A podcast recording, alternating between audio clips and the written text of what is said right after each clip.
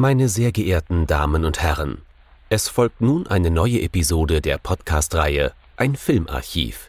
Knut Brockmann und Jochen Ecke unterhalten sich über ältere und interessante Filme für ihre Blu-ray-Sammlung. Wir wünschen gute Unterhaltung.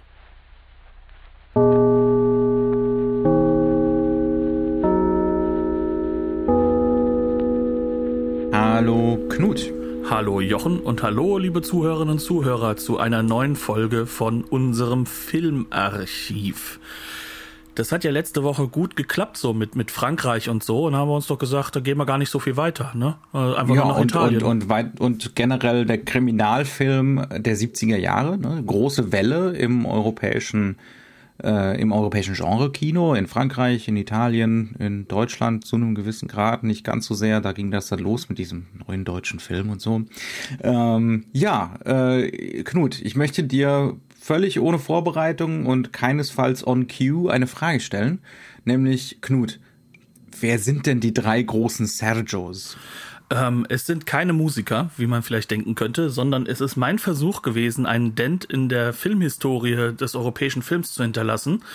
Hat leider nicht ganz geklappt. Ich bin ja nur ein ganz kleines Licht. Es geht um drei Regisseure der 60er, 70er Jahre, äh, bei denen man quasi in jedem einzelnen Film von einem Meisterwerk aus Italien reden konnte oder fast jedem einzelnen Film. Das ist zum einen Sergio Leone, man könnte sich das vorstellen. Das ist zum nächsten Sergio Corbucci, ja, Mr. Django.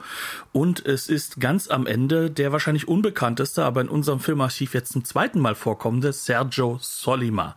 Was haben wir denn schon von ihm gemacht? Wir haben der Gehetzte der Sierra Madre besprochen. Ach, jetzt, ich, ich, äh, ich entsinne mich, ja. ähm, ja, und äh, Solima von uns hochgeschätzt und jetzt mit einem weiteren Werke vertreten ähm, aus, aus einer späteren Phase. Wir sprechen heute über da, die perfekte Erpressung auf Deutsch, äh, auf äh, im Original Revolver. Und der Film versucht natürlich mit diesem die perfekte Erpressung äh, sofort den Eindruck zu schaffen von es ist halt ein Thriller. Ihr werdet Thriller Spaß haben aber das ist nicht so ganz das, was der Film am Ende liefert, ne? Doch weitergehen. Hier gibt's nichts zu sehen. Wir nehmen alle zehn Minuten was raus, was irgendwie komplex werden könnte. ähm, die deutsche Version ist erstaunlicherweise in allem gekürzt, was nichts mit Gewaltszenen zu tun hat. Richtig. Und darüber werden wir reden müssen. genau. Ja, und das ist halt etwas, was Sergio Solima, wie gesagt, die drei großen Sergios haben auch viel mit Italo-Western zu tun, auch schon mit Italo-Western ausgemacht hat. Aber jetzt sind wir ja hier beim klassischen Polizeifilm. Ich werde die italienische Variante, Genre Genrebezeichnung nicht mit rauspacken. Giallo kriege ich noch hin. Das, das labelgerecht können wir einfach Polizieski sagen. Genau, Polizieski. Ähm, aber wenn ich das lese, sage ich Polizei Ichi oder sonst irgendwas. Deswegen lasse ich es lieber sein, weil ich habe genug Freunde, die des Italienischen mächtig sind und mich nur böse angucken. Revolver it is. Lass uns doch einfach mal in den Film hineingehen. Unser erster Polizieski. Ja, unser erster Polizieski. Und wir reden über Sergio Solima, unserem zweiten Solima, haben wir ja auch eben besprochen. Mhm. Aber äh, wir müssen leider davon ausgehen, dass wahrscheinlich dieser Film im Gegensatz zu Der Gäste Sierra Madre nicht ganz so vielen Leuten bekannt ist. Dementsprechend, worum geht es denn in dem Film, Jochen? Da, da ist durchaus eine gewisse Kompliziertheit gegeben. Ich fange mal einfach beim Inciting Event an. Ein Ölmagnat wird auf offener Straße erschossen. Und zwar von einem Motorradfahrer. Und kurze Zeit später findet man das Motorrad, ähm, und ein Mann, wahrscheinlich äh, den Motorradfahrer äh, oder vorgeblich den Motorradfahrer, vom Zug überfahren wieder. Und damit scheint dieser äh, möglicherweise politisch motivierte Mord aufgeklärt. Denn ne, wir haben den Täter, wir haben das Motorrad ähm, und äh, der Täter und das Motorrad werden zudem noch identifiziert äh, vom vorherigen Besitzer des Motorrads. Das ist der Sänger Popstar Al Nico. Ähm, der sagt, ja, das ist äh, Jean Daniel, äh, mein äh, ein ehemaliger Freund von mir. Dem habe ich damals das Motorrad vermacht. Ähm, er betrachtet die verstümmelte Leiche. Man weiß nicht so genau, ne, erkennt er ihn wieder oder tut er nur so, als würde er ihn wieder erkennen. Der Fall scheint gelöst. Das Dumme ist nur, das ist nicht Jean Daniel, dieser Tote. Ähm, der echte Jean Daniel ist äh, bei einem Bruch ums Leben gekommen. Und das, äh, ja, von, und, und von diesem tatsächlichen Tod des Jean Daniel und dass eben der Gefundene äh, nicht der tatsächliche Täter ist, davon weiß äh, Fabio Testi. Ähm, das ist, jetzt muss ich gerade kurz nochmal nachgucken. Milo Ruiz heißt die Figur. Milo Ruiz, genau. Er spielt, Fabio Testi er spielt Milo Ruiz. Ähm, das ist ein Kleinganove, der eben ab und an mal Brüche wagt. Ähm, und äh, der ist beim letzten Bruch mit seinem Kumpel erwischt worden. Sein Kumpel Jean Daniel wurde angeschossen, ähm, ist verstorben. Er hat ihn verscharrt äh, in einem Flussbett. Und äh, ja, äh, das kriegen jetzt diejenigen, die diesen Mord an dem Ölmagnaten tatsächlich äh, tatsächlich anberaumt haben, mit und sehen darin für sich eine Gefahr. Ne? Also einen potenziellen Mitwisser oder zumindest jemanden, äh, der die Leute darauf aufmerksam machen könnte, dass vielleicht doch jemand anderes hinter diesem Mord steckt. Und entsprechend versuchen sie jetzt Milo Ruiz aus dem Gefängnis zu kriegen, um ihn dann in der Freiheit wieder äh, entsprechend um die Ecke bringen zu können. Und äh, dazu bedienen sie sich eines übermäßig komplizierten Plans. Man könnte den guten Milo ja auch einfach im Gefängnis umbringen, aber wir wollen hier nicht mit Logiklücken äh, anfangen. Dafür sind wir hier der falsche Podcast. Stattdessen erpressen sie den stellvertretenden Gefängnisdirektor, gespielt von Oliver Reed, der hört auf den Namen Vito Cipriani in diesem Film. Sie erpressen ihn, sie entführen seine Frau, da ist die perfekte Erpressung, ähm, und äh, ermöglichen damit äh, Fabio Testi, also Milo Ruiz, die Flucht. Und äh, dann sind wir innerhalb kürzester Zeit bei so einem ungleichen Duo, denn Oliver Reed und, und, äh, und äh, der, der Ex-Sträfling auf der Flucht finden zusammen, so als Duo, ähm, ja, und versuchen eben die entführte Frau zu finden.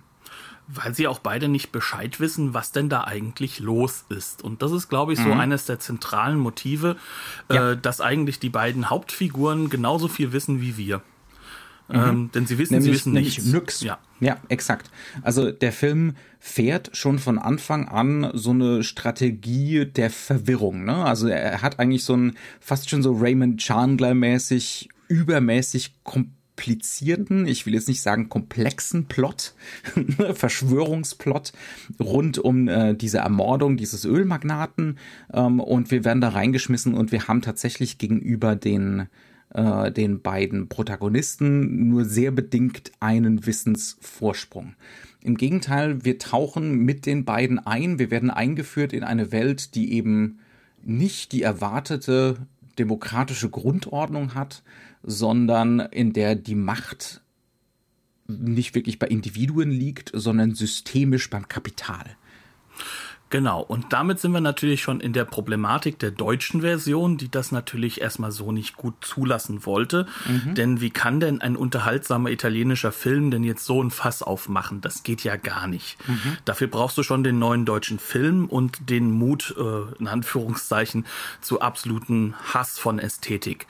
Ähm, um es mal übertrieben auszudrücken. zu sein, ja. ne? Aber ja. das mhm. Problem ist, dass ja, wenn wir uns äh, nicht an die Autorentheorie eines äh, äh, amerikanischen, äh, sag ich mal, Nachahmers, sondern an der Politik Desorteur halten, es durchaus mhm. möglich ist, auch schon davor oder irgendwo anders Autorentätigkeit zu machen. Und Sergio mhm. Solima ist so jemand gerade im Genre, gerade in der Schmuggelware-Genre. Ne? Genau, da kommen sie her. Und äh, wer wundert sich darüber, dass äh, die großen äh, Politik-Desorteur-Regisseure äh, alle durch die Bank weg eigentlich amerikanische Regisseure, Alfred, Hitch, Alfred Hitchcock, es tut mir leid, Jochen, ähm, oder halt eben... Der, der Podcast ist hiermit beendet. ich kann wieder Sachen nicht richtig aussprechen. Also Alfred Hitchcock oder eben halt auch äh, die großen Klassiker, die großen klassischen Regisseure ähm, aus Hollywood, ähm, Howard, Howard Hawks, ähm, John Ford äh, und so weiter und so fort, die sozusagen durch die Lesart dessen, was diese politische Sichtweise auch ist auf das Thema, die dann sozusagen einen autorenhaften Zugang zeigen. Und das ist bei Sergio mhm. Solima natürlich der Fall, weil der Mann ist nicht nur der Regisseur, er hat auch am äh, Drehbuch mitgeschrieben, das lässt er sich nicht nehmen. Und äh, er hat definitiv eine Agenda mit diesem Film. Und 1973 mhm. ist das keine, sag ich mal, so uninteressante oder unbekannte Agenda, sondern wir arbeiten uns momentan an den kapitalistischen Methoden ab. Die 68er haben uns jetzt, sag ich mal, aufgerüttelt. Und das mhm. lässt sich natürlich. Aber auch versagt. Aber auch versagt, sind, sind ja. Auch nur zur Kulturindustrie geworden. Genau. Und äh, jetzt arbeitet sich sozusagen äh, ein denkender Mensch in der Kulturindustrie an diesem Thema ab. Mhm. Ähm, das muss man vielleicht einfach erstmal vorwegnehmen, aber jetzt, wo wir das gemacht haben, ist es vielleicht auch wichtig, dass wir sagen, okay, wie erzählt der Film denn diese ganze Geschichte? Und mhm. ähm, das ja. ist halt eben das Interessante, weil du hast es eben gerade am Inciting Event festgemacht, aber ist uns mhm. dieses Inciting Event denn gerade als solches überhaupt bewusst? Und da würde ich sagen, beim ersten Mal schauen ist das gar nicht so sehr überhaupt im Vordergrund, ja. sondern ja. unser eigentliches Inciting Event ist die erste Szene und das ist eben die Szene, in der im Endeffekt ähm, Milo seinen Partner und äh, Freund Jean Daniel. Jean Daniel, wo es auch um, eine homoerotische Vibe gibt, die auch sehr, sehr mhm. bewusst ist, ähm, wo er diesen verliert, wo er diesen also, begraben muss. Es ist diese, diese Sterbeszene, ne? man flieht erst vor der Polizei, der Freund ist angeschossen und dann gibt's eine sehr, sehr stark melodramatische Sterbeszene, die von einer unglaublichen Zärtlichkeit begleitet ist. Ne? Ähm, und das ist definitiv in den Vordergrund gestellte Homoerotik, die da. Homoerotik, die da aber halt auch ähm, dieses, ähm, was ich ganz faszinierend finde, er hält ja im Endeffekt das Kreuz am Hals des, des, des Jungen sozusagen, wie mhm. als ob er mit dem beten würde, als er tot ist. Und dann wird dann trotzdem noch die Waffe beigelegt. Also mhm. der titelgebende Revolver, auch wenn das glaube ich gar kein Revolver ist an dieser Stelle, ähm, der wird sozusagen gleich schon in den Vordergrund gehoben. Mhm. Äh, das heißt also, wir haben hier eigentlich ein Inside Inciting Event, das hintenrum eigentlich nur Inciting ist. Aber das mhm. ist das, was uns in den Fokus gehoben wird. Nämlich Jean Daniel ist tot, ja, aber er ist er ist nicht der Mörder ähm, und er ist schon weit vorher gestorben. Und für uns aber am wichtigsten ist das emotionale Element, nämlich das Melodramatische genau. zwischen Milo und Jean Daniel. Mhm. So, also dieses Menschliche, ne? Also, und das ist auch das, was dem Film unglaublich wichtig ist.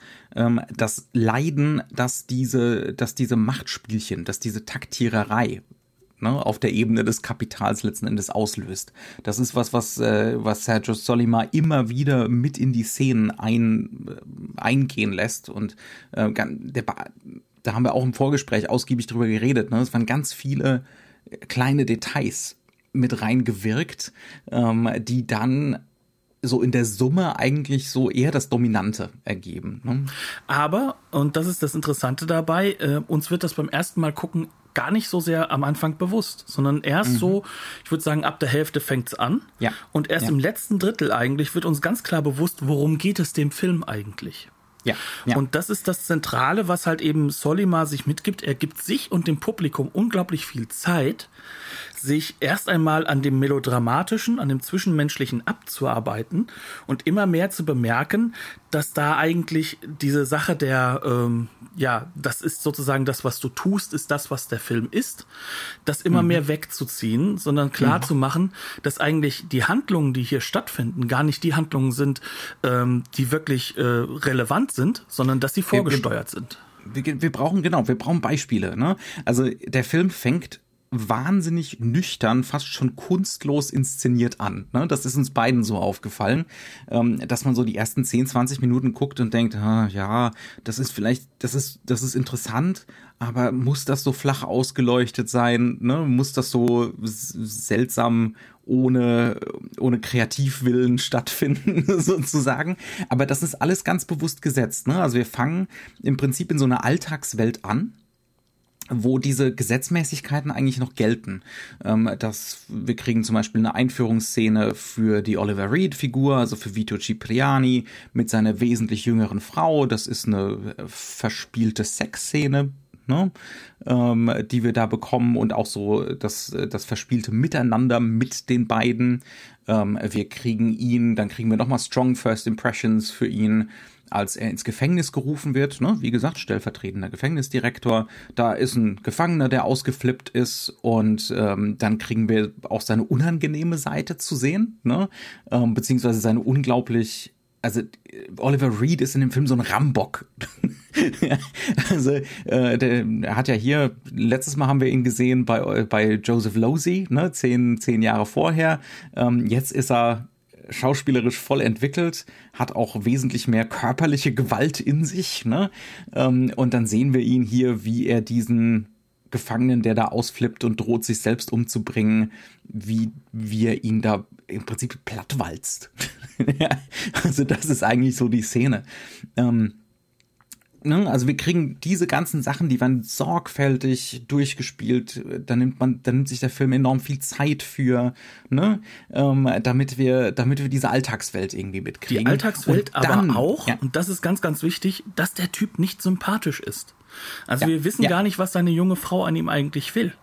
Also äh, er verhält sich von Anfang an und das ist äh, auch so eine Sache, die, die, die das 70er Jahre Kino ja auch sehr stark ausmacht, dass der Held nicht die mhm. positive mhm. Figur sein muss. Ja, ähm, ja. Diese Figur behandelt seine Frau wie ein Kind. Mhm. Diese Figur ähm, ist auf der einen Seite natürlich zärtlich und er liebt sie wirklich. Das wird mehrfach mhm. klar gemacht und das hat natürlich ja. auch ein bisschen was mit den Rollenschemen äh, der 70er Jahre Beziehungen zu tun, mhm. die natürlich noch in dieser Hinsicht anders Klar sind. Sind da an, natürlich sind da andere Geschlechterbilder. Deswegen ist es auch vielleicht gar nicht so wichtig, dass sie jünger ist so viel jünger mhm. ist. Das ist auch eine Sache, die in den 70ern gerade bei, äh, sag ich mal, Herren in höheren Positionen durchaus üblich war. Erst einmal die Karriere, dann die Frau. Mhm. Ähm, aber äh, was halt das Zentrale ist, ist, wir bekommen mit, der Typ macht halt einfach alles, wie er denkt, wie es richtig ist.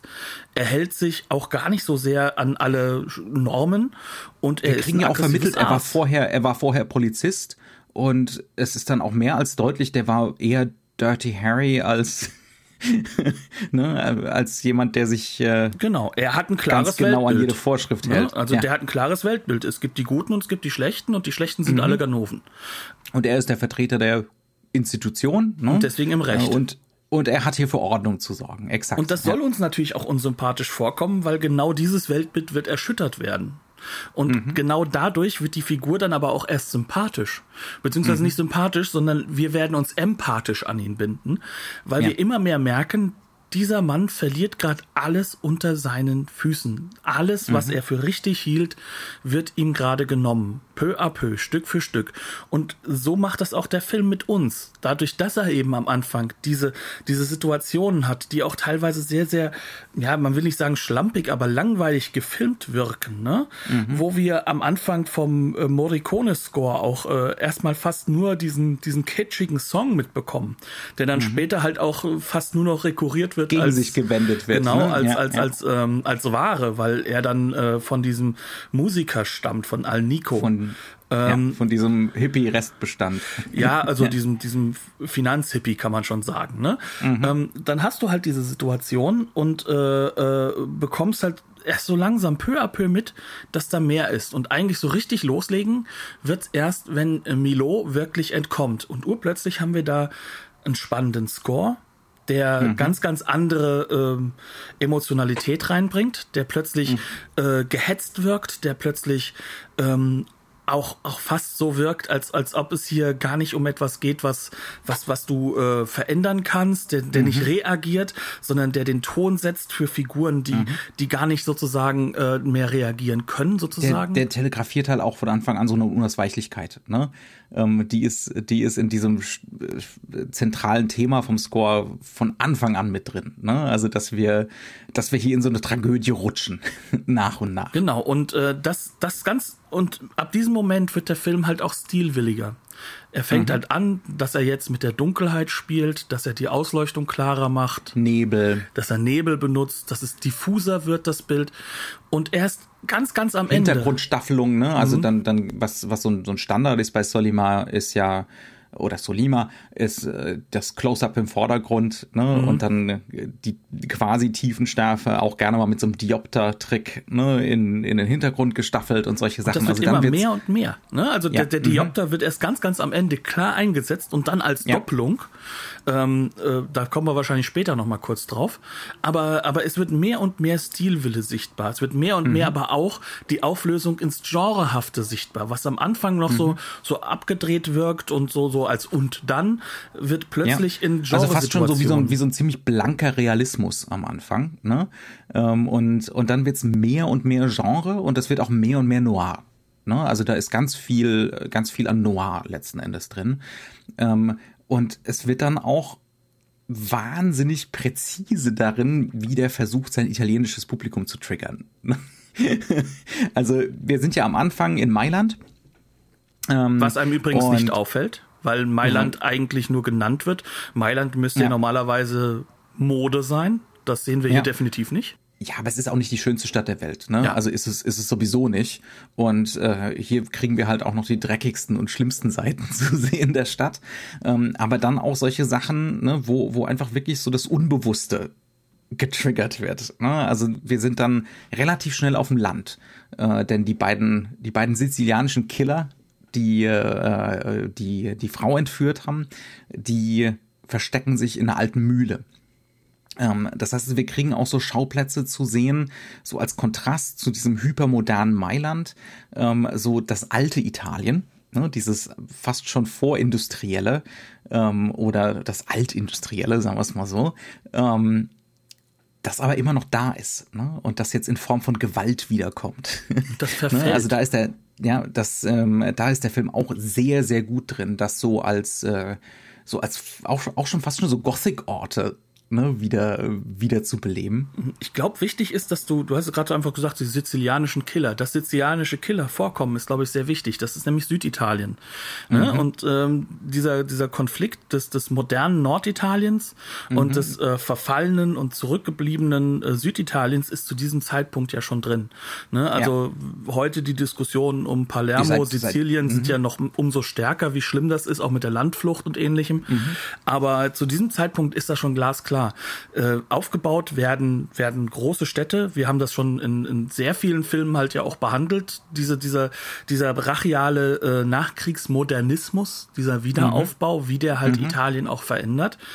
Aber man importiert sich die Killer aus Süditalien, um sie dann wieder ja. loszuwerden. Und es wird sogar an einer Stelle zynisch gesagt, jetzt sind wir auf Weltniveau, wir importieren uns unsere Killer und, und mhm. sie sind unsichtbar, weil sie wieder weggebracht werden. Ja, ja. Ähm, und, und dieser Konflikt, der wird hier ganz glasklar getriggert.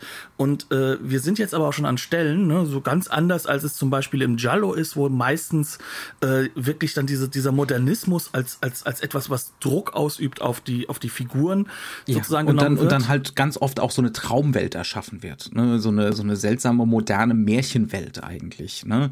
Ähm, und das ist hier ja überhaupt nicht der Fall. Nee, also, hier zerfällt ja. die auf der einen Seite schon wieder, beziehungsweise wir sehen die Ruinen, die zurückgeblieben sind sind. Mhm. Und wir sehen halt einfach, wir werden konfrontiert mit diesem ländlichen Italien, was dann halt auch ja. übrig bleibt. Also im, im, im Giallo würde ich sagen, ist, äh, ist das äh, eine Sache, die ist eher seltener der Fall. Wir hatten das auch gehabt, mhm. äh, Don't Torture a Duckling von äh, mhm. Äh, ja. äh, Lucio Fulci. Äh, aber in seiner Ernsthaftigkeit durchaus vergleichbar, finde ich. Ja, sehr, aber eben halt eben in diesem Giallo-Spiel eher drin. Mhm. Während wir jetzt hier natürlich ähm, eine ganz, ganz andere Form natürlich der, der, der Geschichtskonstruktion äh, haben, also der, der Narration. Ähm, aber trotzdem ist es jetzt hier sehr, sehr wichtig. Dieser Konflikt wird dem italienischen Publikum mehr und mehr deutlich gemacht, klarer mhm. gemacht. Und das Interessante ist, es wird danach ja internationalisiert. Genau. Also wir sind erstmal ähm, in Italien, wo wir dieser Finanzmafia. Ne? Es ist ja nicht die klassische Mafia, sondern es ist das Großkapital. Ja, das ja, wie wir am Schluss halt erfahren. Mafiosis. Ne? Das ja, holt sich genau. Mafiosis das, interimweise rein. Die kaufen die ein. Ne? Also die Mafia wird warenförmig in dem Film. Ne? Also es hat überhaupt rein gar nichts mehr mit irgendwelchen traditionellen Strukturen oder so zu tun, sondern alles und jeder ist halt warenförmig und fertig. Ne? Ähm, und das kriegen wir erstmal auf dieser italienischen Ebene gezeigt und dann sind wir in Paris und alles sieht genauso aus.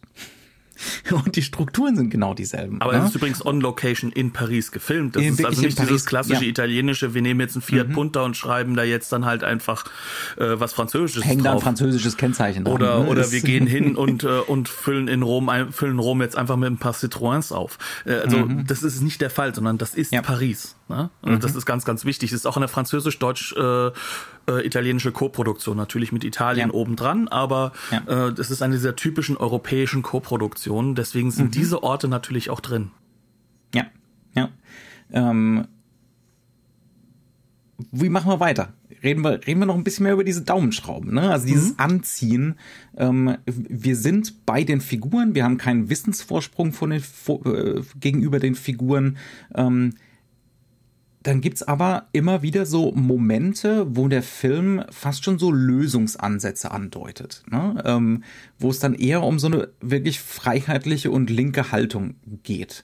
Ähm, wir haben zum Beispiel eine Sequenz, die im Deutschen auch ziemlich mehr oder weniger zusammengestaucht ist, die Gren als es über die Grenze geht, ne? von, äh, von Italien nach Frankreich. Das gab es ja mal, das darf man dabei ja nicht vergessen. Das macht diesen Film halt auch sehr spannend, dass da plötzlich irgendwelche Polizisten äh, durch, durch die Alpen oder durch, überhaupt durch die Berge ziehen, Ja.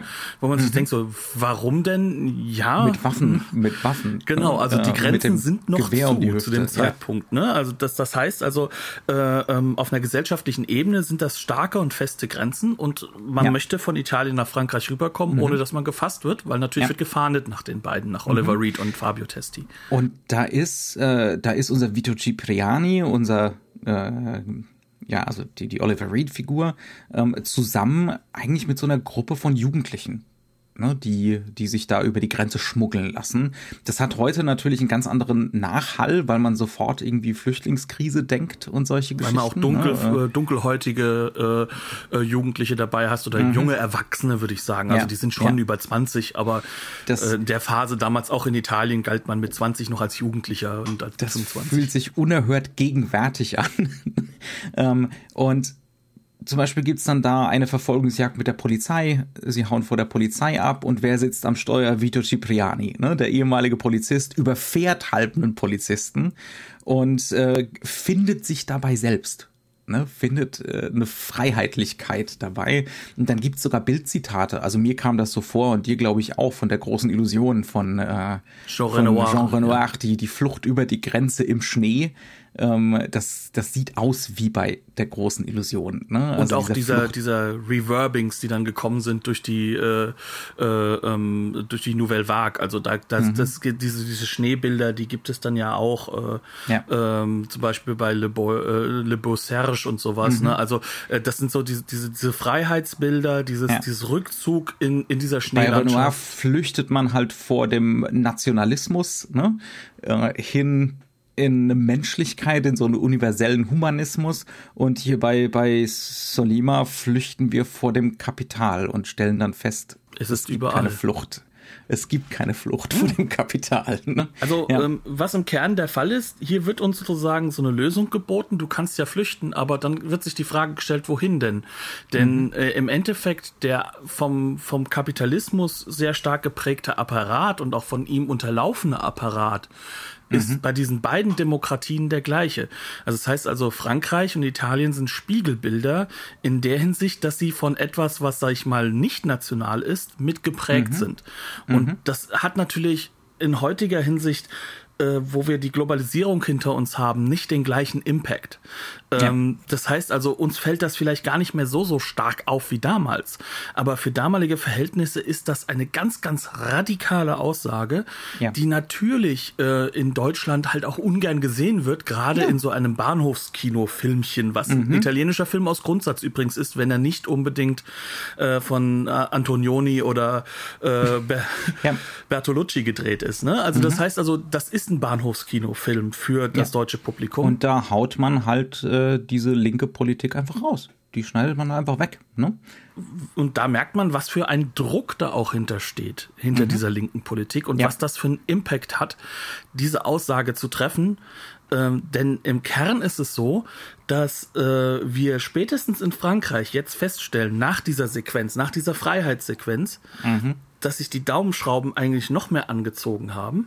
Mhm. weil du bist ja nicht geflohen, sondern du bist in die Arme sogar hineingelaufen äh, des, des, des Kerns, wo jetzt gerade die Leute sitzen, ähm, die im Kern das gemacht haben, die im Endeffekt äh, diesen äh, Jean Daniel als, als, als äh, Scapegoat benutzt haben mhm. und denen es das muss man so hart sagen, radikal egal ist, ob da drumherum die Freunde von ihm, die Leute von ihm, dass die damit in Mitleidenschaft gezogen werden oder ja. eben Leute, die halt einfach nur der Gefängniswärter eines Freundes sind. Mhm, genau, die eigenen Leute, ähm, die, die Systemlinge, ne? Und da, da setzt äh, Solima immer wieder so Zeichen. Ähm, du hast eben den Gefängniswärter erwähnt. Ähm, das ist noch am Anfang in Italien ein Gefängniswärter, der ähm, ohne es zu wissen dieser, dieser Ruiz-Figur zur Flucht verhilft, ne? weil das Ganze von Vito Cipriani so, so inszeniert wird, diese Flucht. Und äh, der bietet sich dann trotzdem an, als er erfährt, dass die Frau entführt worden ist, er bietet sich an zu helfen. Und er ist natürlich das erste Opfer. ähm, der wird dann äh, um die Ecke gebracht von diesen sizilianischen Killern. Ähm, und das sind die Momente im Film, wo wir tatsächlich, das ist, das ist relativ stumpf inszeniert, aber in einem positiven Sinne. Ne? Also wir sollen da wirklich so ein Entsetzen mitnehmen, ähm, mit welcher Empathielosigkeit ne, es da zu diesen Opfern kommt. Und das wiederholt sich auch immer wieder. Ne? Also dass so im Prinzip die Nebenfiguren oder ähm, bei irgendwelchen Schießereien die Figuren, äh, von denen man sonst nie irgendwas erfahren würde, da wählt Solima dann eher die Strategie, nee, wir geben denen jetzt ein zwei, drei Zeilen Dialog. Und plötzlich nehmen wir die als echte Menschen wahr. Also das ähm, ist zum Beispiel der von dir erwähnte Polizist, ne, der da an dem mhm. Auto dranhängt. Der könnte ja. sterben. Und der bei der Flucht in, über die Alpen äh, quasi überfahren wird. Genau, ja. und zu diesem Zeitpunkt wissen wir, dass Vito als ehemaliger Polizist äh, natürlich eine Doppelung da sieht. Ja. Dass das eine mhm. Doppelung ist. Er könnte das sein in frühen Jahren.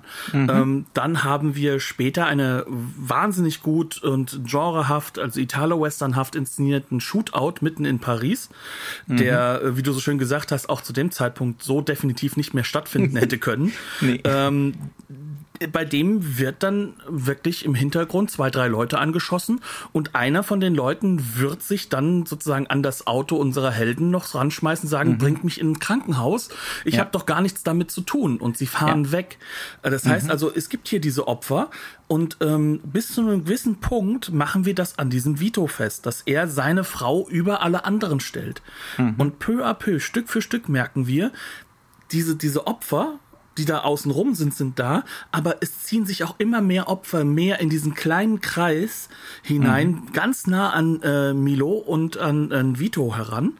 Und ab einem gewissen Punkt, und da sind wir wieder der Spoiler-Podcast, müssen wir das leider auch erwähnen, auch Klar. wenn das natürlich in gewisser Weise dann im letzten Drittel telegrafiert wird, wissen mhm. wir, es wird auf Milo hinauslaufen. Mhm. Das heißt also, ja. diese Figur ist dem Tode geweiht. Mhm. Denn immer mehr Leute sterben, die immer näher dran sind. Al Nico mhm. wird umgebracht. Ähm, und also dann, also der, der Musiker, ne, genau. der zu Beginn den vermeintlichen Mörder falsch identifiziert hat oder auch nicht. Genau, also, also jemand, der im ne, Zentrum der Öffentlichkeit steht. Ne? Also ja. das heißt mhm. also, das ist eine öffentliche Persönlichkeit. Das heißt also, mhm. wenn man über den geht, dann kann man über alle gehen. Und ja. dann weiß man ab diesem Punkt spätestens, dass Vito eine Entscheidung zu treffen hat. Sein mhm. neuer, auch leicht homoerotisch, aber nicht so stark homoerotisch, ähm, sag ich mal, aufgeladener Freund Milo, wo er mhm. drüber hinweggekommen ist, zu sehen, das ist ja nur ein Gangster und also den Menschen gibt, sieht. Es gibt durchaus auch zwischen Oliver Reed und äh, na, ähm, die Namen. Fabio Testi. Die Namen. Und Fabio Testi, so diese Momente, die durchaus aufgeladen sind. Die aber auch sehr stark mhm. vor allem dafür gedacht sind, äh, zu zeigen, dass für Fabio Testi äh, äh der Vito so ein bisschen der Jean Daniel ist. Die, die finden sich Daniel. als Menschen. Ne? Die finden zueinander tatsächlich als Menschen und nicht mehr als äh, äh ne, der Polizist und, und, und, und, der Berufsverbrecher. Genau. Genau, ja. das heißt also Jean Daniel, der andere Robber, wird ersetzt durch einen Cop. Also das ist mhm. ja auch aus meiner Aussage, ne? dass die ja. sozusagen sich näher sind. Ähm, und da geht es mhm. nicht um eine Doppelung äh, im amerikanischen Sinne, ne? das sind ja. halt die gleichen harten Männer, sondern hier geht es wirklich darum, äh, dass diese, diese Rollen im Endeffekt, sie sind trotzdem in der gleichen Klasse, in dem gleichen Gefängnis mhm, drin. Ja. Mhm. Und dieses Gefängnis ist, dass sie trotz der Demokratie, die um sie herum aufgebaut ist, trotz der Institutionen im Endeffekt Spielball des Kapitals sind. Weil mhm. die Institutionen Spielball des Kapitals sind. Und darin sind sie sich vollends gleich. Genau. Und deswegen da hat keiner von beiden irgendwie einen Vorteil gegenüber dem anderen. Ja. Und deswegen muss dieses, äh, dieses Homoerotische halt auch mit eingebaut werden. Aber mhm. das Wichtige ist. Das macht der Film übrigens wunderschön, mit einer wahnsinnigen Beiläufigkeit. Das ist nicht irgendwie groß rausgestellt oder skandalisiert oder so. Das ist einfach wirklich, das ist eine echte Zärtlichkeit. Ne? Man muss dazu sagen, dass Milo im Endeffekt, das wird auch relativ klar gemacht, der ist halt bisexuell. Ne? Mhm. Also ja. der, der, der, der ist progressiv. Mhm. Also hier ist der, der, der Robber ist hier der Progressive.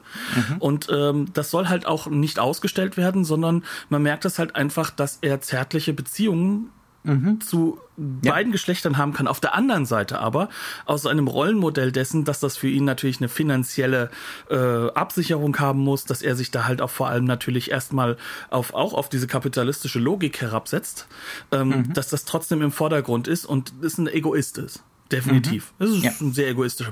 Aber das sind alle in diesem Film. Wie gesagt, Vito ist kein sympathischer Kerl. Der geht über Leichen. Also ihm ist alles egal, solange er seine Frau wiederkriegt, zum gewissen Grad. Ne? Aber, und das ist halt der Punkt, und deswegen wächst er an uns heran, das sind diese Daumenschrauben wieder. Es wird mhm. immer mehr klar, er ist gar nicht derjenige, der schuld sein kann, weil er ist so ein kleiner Spielball. Mhm er ist so irrelevant eigentlich ja. da drin, dass er äh, im Endeffekt dann doch, trotz der seiner Freundschaft zu dem Gefängniswärter, der dann stirbt, trotz dessen, dass er jemanden auf der Straße einfach dann kalt liegen lässt, um selbst zu entkommen, mhm. dass er trotz dieser Entscheidung, dass diese Entscheidungen vorkonfiguriert sind. Und zwar durch das, wo er reingetrieben wurde. Und ähm, das ist natürlich auch ähm, erschreckend für einen Film, der äh, im Endeffekt in einer Zeit stattfindet, in der es darum geht, dass sozusagen die Akteure wieder die, die Kraft übernehmen sollen. Also wir sind ja jetzt sozusagen in diesem, diesem Proto-80er-Jahre-Kino. New Hollywood konfiguriert jetzt diese Helden schon, die mhm. noch am Leiden sind, wie man so ja. schön sagt, aber die trotzdem ins Agieren kommen. Mhm. Und, und bald haben wir ja diese die Handlungsfähigkeit kehrt wieder. zurück. In zehn Jahren ist sie wieder da. Genau. Ne? Und hier ist ja. sie halt so radikal weggenommen, weil die mhm. Handlungsfähigkeit immer dem Kapital und dem oben drüber stehenden mhm. in die Hände spielen wird, weil das sich ja auch einfach frei von jeder Form von, von, von, äh, sag ich mal, äh, äußerer institutionellem Druck davon ja. wieder lösen können. man muss das auch sagen, ne? Also das ist so einer der Knackpunkte des Films, wo ich, wo ich lange drüber nachgedacht habe, weil das ja auch potenziell so ein Unbehagen aus, auslösen kann. Ne? Es ist gerade in der heutigen Zeit ist das manchmal so unangenehm nah dran an der Verschwörungstheorie, ne? An, an der Politikverdrossenheit und die da oben äh, und so weiter und so fort. Aber der Film ist sehr differenziert. Ne? Also gerade für so ein Genrestück ist der Film wahnsinnig differenziert, weil er ständig ständig einen darauf aufmerksam macht, dass es gar nicht so sehr, es geht nicht um individuelle Macht. Nein, ne? absolut also das nicht. ist das ist nicht so ein hierarchisches Modell, äh, wo am äh, wo ne, am, am Kopf der Tafel sitzt ein König, ne, äh, der die Fäden in der Hand hat. Der Film macht deutlich, äh, die Fäden hat jemand nur so lange in der Macht, wie es diesem System, diesem eigentlichen Status quo, nämlich dem Kapital, genehm ist. Und das ähm, Kapital ist nicht ein Kapitalist, sondern. Ja, das ist nicht ein Typ, ne? Der ähm, wird ja. ja. umgebracht. Das ist ja der mhm. Tote. Das ist ja, ja, ein Kapitalist, der da tot ist und genau. um den es geht. Aber und der halt so ein bisschen ausscheren wollte, ne? Der so ein bisschen sein eigenes Ding machen wollte äh, und gegen die Regeln verstoßen hat und dementsprechend musste er gehen. Ähm, das kriegen wir als Inciting Event gezeigt, ne? Und dann kriegen wir, ähm, ich muss mir mal ein deutsches Wort dafür überlegen. und dann gegen Ende kriegen wir das im Schlussbild, wirklich im ne, Schlussbild kriegen wir das nochmal reingedreht aufs brutalste. Ähm, da ist es dann nämlich so, dass plötzlich der, der Fixer, also derjenige, der für das Kapital alles klar gemacht hat, ne? also diese, diese Krise gemanagt hat, der liegt vor äh, Vito Cipriani tot auf der Bahre. Und der neue Fixer. Oder der andere, der von der, der andere Seite, Fixer, nämlich in der bei der Polizei, ne, ähm, steht ihm gegenüber und sagt, kennen Sie den? Und es ist natürlich klar, er muss jetzt in diesem Moment Nein sagen, ähm, denn wenn er Ja sagt, signalisiert er damit, dass er vielleicht doch irgendwann zur Presse geht oder so. Ne? Ähm, und damit ist auch klar, das ist nicht Macht, die wirklich bei einer einzelnen Person liegt. Ne? Das ist systemische Macht und systemische Gewalt. Also der, der fragt, könnte genauso dort liegen. Ja. Also Ja, es gibt vielleicht. Vielleicht sogar sein Chef, also der Polizeipräsident äh, in, in Paris ist zum Beispiel Mhm. auch eine Figur.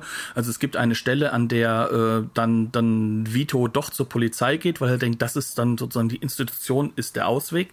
Und dann wird er halt durch diese Institution gejagt, landet beim, Mhm. an, landet beim Polizeipräsidenten, der sagt, ich glaube Ihnen alles, aber gehen Sie doch noch mal zu einem Anwalt. Und dieser Zwinker, zwinker. Anwalt, genau, Mir und fällt dieser da schon An- einer ein. Genau, und der geht zu diesem Anwalt und du hast es so schön gesagt, das ist definitiv Raymond Chandler, das da zitiert wird. Das ist Mhm. Ja, dann ja, sozusagen im der. Erklärbär im Ja. Gewächshaus. Ne? Ähm, und äh, der erklärt ihm dann halt das Ganze. Ja, wie soll das System sich denn sonst säubern, wenn es dann nicht das macht, so wie es macht? Mhm. Also das ist sozusagen, das ist halt so. Da kommst du nicht drum herum. Das heißt also, die, je höher die Stellen, desto mehr wissen die darüber Bescheid.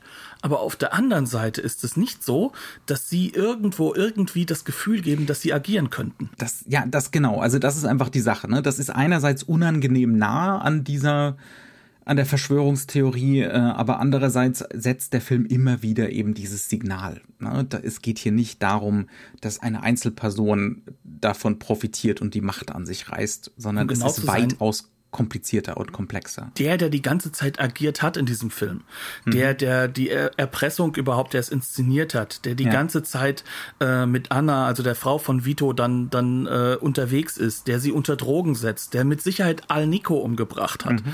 Diese Figur ist derjenige, der am Ende auch tot da liegt. Ja, ja. Das heißt also, er ist, und, und er sagt das uns auch noch und wir, wir wir nehmen diese Warnung erst ganz am Ende so wahr, wie sie ist. Er sagt halt einfach, hinter mir steht jemand, der ist noch stärker und dieses jemand ist eigentlich nicht jemand, sondern etwas. Und, Ja, und genau, das wird genau. uns immer klarer gemacht. Ja, ja. Ähm, und das und das inszeniert Solima auch mit einer wirklichen Meisterschaft. Ne? Also da uns sind da vor allem so gegen Ende, um mal so ein Beispiel zu geben, wie diese Schrauben angezogen werden, wie da dieser unerhörte Druck auch aufs Publikum gemacht wird. Ja? Ähm, da gibt's zwei Szenen, die ganz präzise gleich inszeniert werden gegen Schluss.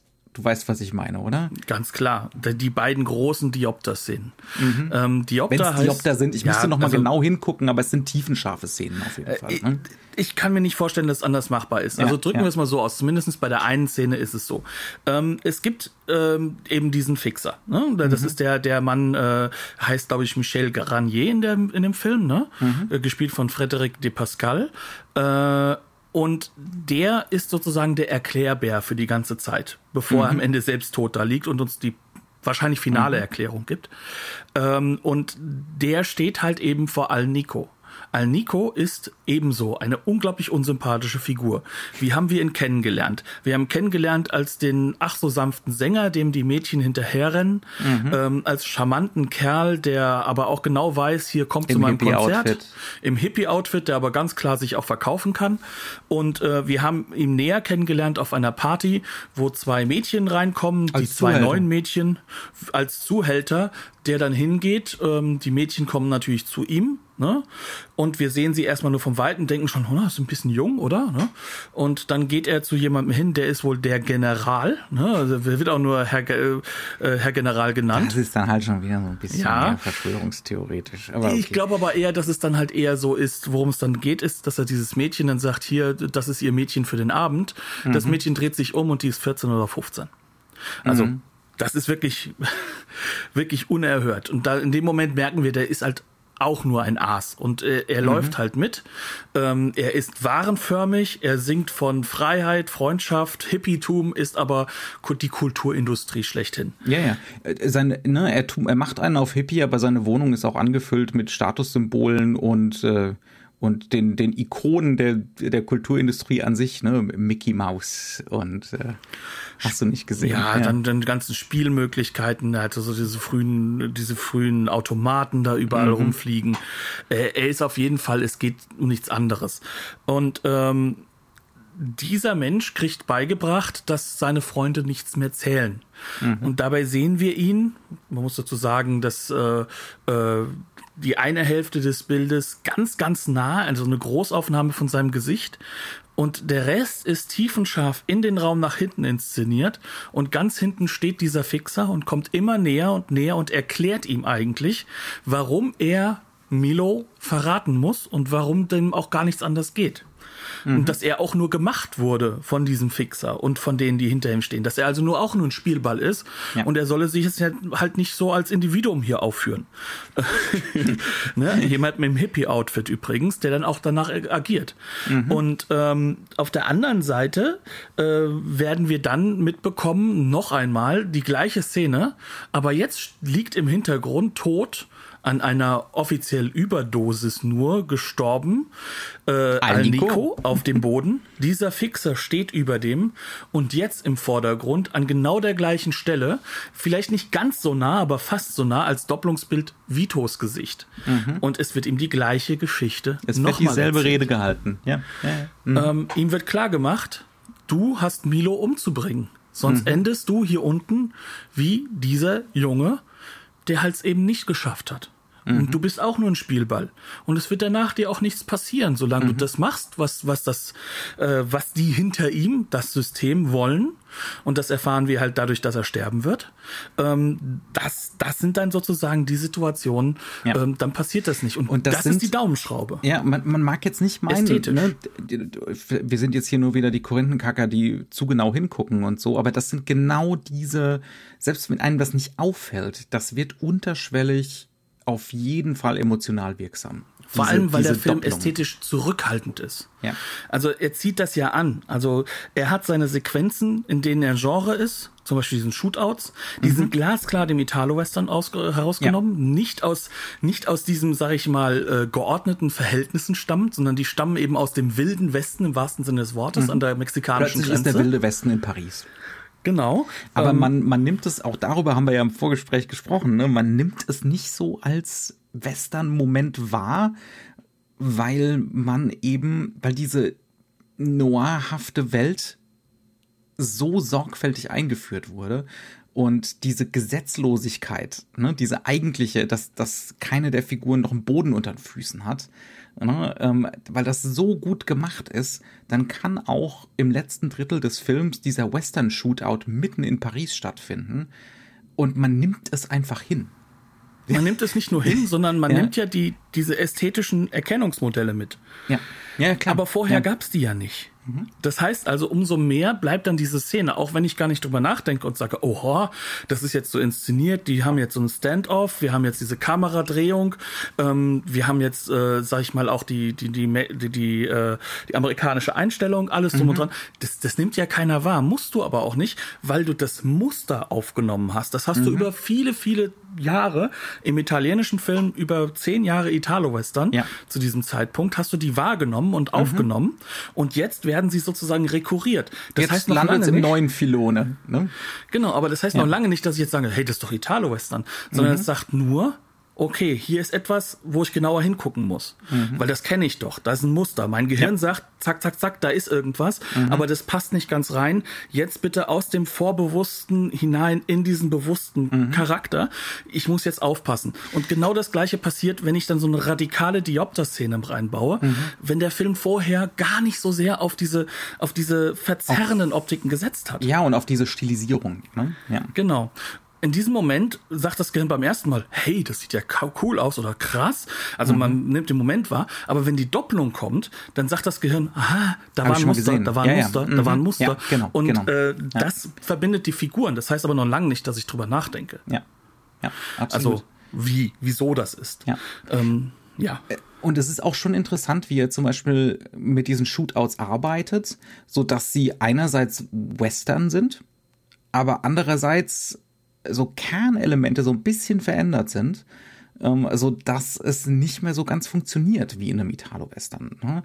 Ähm, also es ist zum Beispiel so, das liegt natürlich auch einfach daran, da fährt auch mal ein Auto und solche Geschichten, aber zum Beispiel bei diesem Shootout da mitten in Paris, die Gegenseite ist eben nicht, was weiß ich, Lee Van Cleef. Ja, also ein Gesicht, sondern die kriegen wir fast immer nur in der extremen Totalen zu sehen. Das sind gesichtslose Gangster, bis sie angeschossen sind und dann betteln, mit ins Krankenhaus genommen zu werden. Nein, das war aber nicht der Gangster. Ja, wer, wer, wer war das? Welcher war das? War das ein bei, tatsächlich also, ein Passant oder?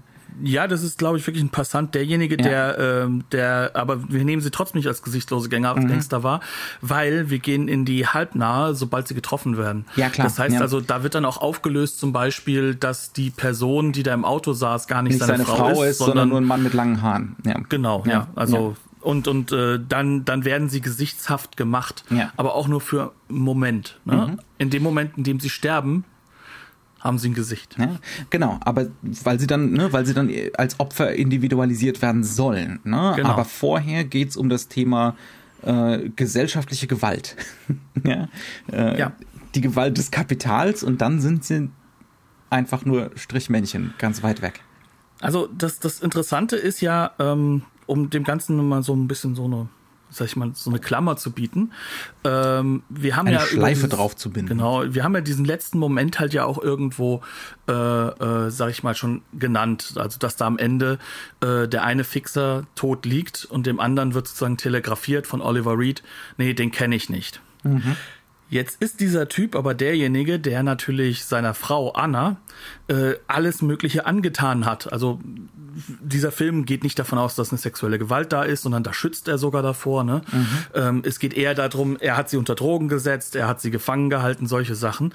Oh, und das alles aber auf so einer geschäftlichen Ebene natürlich. Mhm. Ähm, und Anna bekommt mit, dass sozusagen dieses individuelle Monster in Anführungszeichen negiert wird von ihrem eigenen Mann und macht drei Schritte rückwärts und guckt ihn vollkommen entsetzt an. Mhm. Also wir wissen, in diesem Moment ist auch da wahrscheinlich eine Beziehung vorbei. Mhm. Ähm, und dann wird ins Standbild übergegangen und in die Credits. Und er im Vordergrund, auch da wieder, er ist in der Großaufnahme, ja. sie ist sozusagen weiter hinten.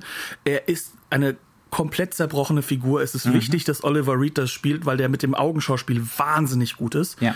Und uns bleibt eigentlich nichts anderes übrig, als mit ihm zu trauern. Mhm. Denn wir haben diesen ganzen Film über mitbekommen, wie er immer mehr gelernt hat, wie schrecklich seine Situation ist und wie ausweglos und dass er nichts anderes kann und dass das seine einzige Möglichkeit raus ist aus dieser Situation, in Klammern, die immer wieder jeden Einzelnen fangen könnte. Mhm. Denn das System bereinigt sich in Anführungszeichen, das kapitalistische ja. System, ja. und dem sind Individuen vollkommen egal. Mhm. Und dann sitzen wir dann da und haben dieses letzte Schlussbild und bemerken, aber seine Frau hat das ja gar nicht mitbekommen. Ja. Das weiß ja nur dieser eine. Mhm. Und es gibt nur ganz, ganz wenige Momente, in denen uns irgendwann der Film Auswege gibt, die aber. Ja, darauf wollte ich jetzt eigentlich auch zu sprechen gekommen. Ne? Also, ähm, Jetzt könnte man natürlich auch wieder sagen, ne, aber ist das nicht auch unangenehm nah am rechten Rand, ne, wenn der Film uns einfach nur sagt, hier, es ist alles ausweglos, weil die da oben, er gibt uns ja schon zumindest Andeutungen, was was man zumindest noch mal probieren könnte. Ne? Ähm, also es gibt eine Figur, eine Frau in Paris, bei der die beiden, äh, während sie da so auf der Flucht sind und nach äh, Vitos Frau so, suchen, äh, Zuflucht finden in der Bohème Wohnung. Mhm. Und schön mit linken äh, Plakaten, ja. also da da sind da sind die äh, da sind die aus heutiger Sicht Boomer genannten Sachen, dieses dieses mhm. nie absolute, nie fest ankommen, dieses ja. immer so ein wenig der, der, Raum kann sich noch immer mal wieder verändern. Mhm. Ja. Äh, da, da da ist das halt ganz ganz tief verankert in dieser Keine Wohnung. Bilderrahmen, sondern Reißzwecken. Genau, der Reißzweck als als als ästhetische Grund äh, Grundwert. Ja. Ähm, und die macht Fabio Testi das Angebot, wir gehen an die Öffentlichkeit. Wir, wir sorgen für Solidarität. Ne? Ähm, und, äh, und damit kommen wir, kommen wir dieser Sache bei. Ähm, und, und damit sorgen wir für Politik. Ne? Also, dass sich politisch eventuell etwas tut und damit so gesamtgesellschaftlich. Das mag jetzt vielleicht auch naiv klingen, aber das wird nicht probiert, weil Fabio Testi natürlich dann gleich wieder auf die Idee kommt, oh, vielleicht könnte er ja selber jemanden erpressen mit der ganzen Nummer und damit das heißt Kohle also, machen, er denkt ne? auch kapitalistisch, er denkt also er ist von Anfang an Opfer der, der gleichen genau. Logik. Ne? Er denkt im, im Sinne des Kapitals, ganz genau. Ne? Ähm, und auch diese, diese Flüchtlinge, ne, als es über die Alpen geht, äh, da, da haben wir so einen Moment der Freiheit bei Vito ne? und so einen Moment der Selbstfindung Ähm, Übrigens die gleiche Frau. Das ist ja diese Carlotta ist diejenige, ja. die ja auch mhm. mit dem Lastwagen da drüber fährt. Also ja. das heißt, ja. sie ist sie ist losgelöst von mhm. diesem System. Also sie ist eine sie sie hat für sich so eine gewisse Grundantwort mhm. gefunden, die natürlich in Flucht besteht und im illegalen, aber sie hat sozusagen eine Möglichkeit in ihrer individuellen Darstellung mhm. jedenfalls eine Antwort. Ja. Ja. Also ne, auch da wieder äh, zeigt der Film halt eindeutig, aus welcher politischen Richtung er kommt, nämlich links. also, ne, und zwar nicht Hippie-links, sondern das, was sich halt in den 70ern dann da so neu rauskristallisiert. Ist vielleicht auch ein bisschen naiv, ist jetzt nicht so, dass der Film das wirklich jetzt äh, im Sinne eines philosophischen Essays wirklich äh, ausbuchstabiert oder so, aber es ist nicht so, dass so eine komplette Ausweglosigkeit er ist halt eine Antwort dargestellt würde. Ja, ja nee, aber er ist halt einfach eine Antwort innerhalb natürlich dieses Kulturindustriellen, ne? Mhm dessen ist sich der Film bewusst. Deswegen Total. spielt er ja auch mit dem, mit diesem Lied, was definitiv sozusagen der Verkaufsschlager für die LP der sein soll. Hit. Ja, ja. Ähm, dass das Ganze halt eigentlich äh, immer wieder halt auch, äh, wir, wir sehen, wie ein Musikvideo gedreht wird, also fürs mhm. Fernsehen. Das ist noch nicht so, ne? Ähm, also Queen hat noch, äh, sind so die ersten, die das ja gemacht haben. Das ist auch so in der Phase. Ähm, dann siehst du, ähm, siehst du dann die ganze Zeit immer wieder Szenen, wo das dann äh, bei ihm auf dem äh, Tonträger auf so einem mhm. Magnetband läuft. Ähm, das Ganze ist halt immer eine Kommodifizierung dieses Songs. Mhm. Und er sagt halt, ja, ich singe da von uns und unserer Freundschaft, aber eigentlich ist es ja ein kommerzielles Projekt. Und damit macht der Film ja auch klar, er ist ja auch ein kommerzielles Produkt. Na ne? klar. Ja. Aber auch das ist ja ähm, ich erwähne das jetzt nochmal ganz kurz, das ist ja nichts Neues. Das ist ja so diese Antwort dieser Phase. Pink Floyd mhm. hat auch Wish You Were Here als, als Album konzipiert gegen die kulturindustrielle Verarbeitung von Musik. Und was haben sie gemacht? Sie haben einen Mega-Hit innerhalb von diesem kulturindustriellen Oder das, das, das Lola-Album von The Kinks, auch schon nochmal ein bisschen früher, glaube ich sogar. Ja, ja, ja. und dann, dann, du hast halt genau solche Sachen, das, das ist sozusagen auch Teil der Zeit und der Film löst sich davon nicht. Und er hat auch mhm. nicht unbedingt immer eine Antwort auf alles. Nö. Aber er weiß, dieses ähm, da, Versprechen. Da, oh, Chestnut, es gibt kein richtiges Leben im Falschen. ne? ja. Aber was er halt weiß, ist, diese Situation, in der wir uns jetzt gerade befinden, die Hippie-Bewegung war nicht die Antwort, sondern hat sich schon kommodifiziert. Ja, ja. Und wir müssen jetzt wieder nochmal dran. Und mhm. jetzt sagt er, okay, das Kapital hat halt wieder gewonnen über diese Situation. 1973, wir sind ja nur fünf Jahre später. Mhm. Und ähm, deswegen stellt er die Frage erneut. Und das ja. ist, glaube ich, das, was beim Film auch übrig bleibt. Er stellt die Frage und in seiner Zeit ist das natürlich enorm weit, weil die Globalisierung, wie wir sie heute kennen, die ist ja noch, also sie ist auch zumindest von der Spürbarkeit weit weg, aber mhm. er weist schon darauf hin, dass sie ja eigentlich im Kapital eingeschrieben, im Kapitalismus. Mhm. Ja. Ja. Und dass das natürlich dann äh, diese zwei Länder, die zwischeneinander den Polizisten hin und her laufen lassen, dass das definitiv nicht hilfreich ist. Und das alles und ein unterhaltsamer, super inszenierter Genrefilm. Tja, einer der drei großen Sergios, wie ich es gesagt habe. Jo, ähm, wir haben die Blu-ray von Filmart gesehen, ähm, ausnahmsweise mal ein deutsches Label, ähm, die sich sehr sorgfältig und sehr liebevoll dieser Polizieski-Filme annehmen. Das ist schon Nummer 14 aus der Reihe, aber ich glaube, wir sind jetzt bei Nummer 17 oder 18 oder so. Ähm, das ist äh, ein wunderbares Bild, äh, wirklich ein grandios restaurierter Film. Ähm, gute Untertitel, es ist ungeschnitten, ähm, es gibt noch ein paar Extras, ein schönes Booklet, äh, kann man wirklich nicht motzen. Ist eine tolle Veröffentlichung. Absolut nicht. Äh, sehr, sehr empfehlenswert, vor allem weil Man muss sich Film nur wegen der Limitierung ranhalten. Äh, wenn ich etwas nicht schätze äh, am deutschen Blu-ray und DVD-Sammlermarkt, dann sind es diese künstlichen Verknappungen. Aber äh, das ist wohl halt ein Geschäftsmodell und das funktioniert. Und das ist auch okay so, solange es uns diese Veröffentlichungen bringt. Genau. Dementsprechend herzlichen Dank fürs Zuhören. Ähm, wir würden uns natürlich freuen über Feedback und gerne auch Bewertungen auf den üblichen Kanälen. Und äh, ja, bleibt gesund in diesen Zeiten. Herzlichen Dank nochmal und tschüss und auf Wiederhören. Bis dann.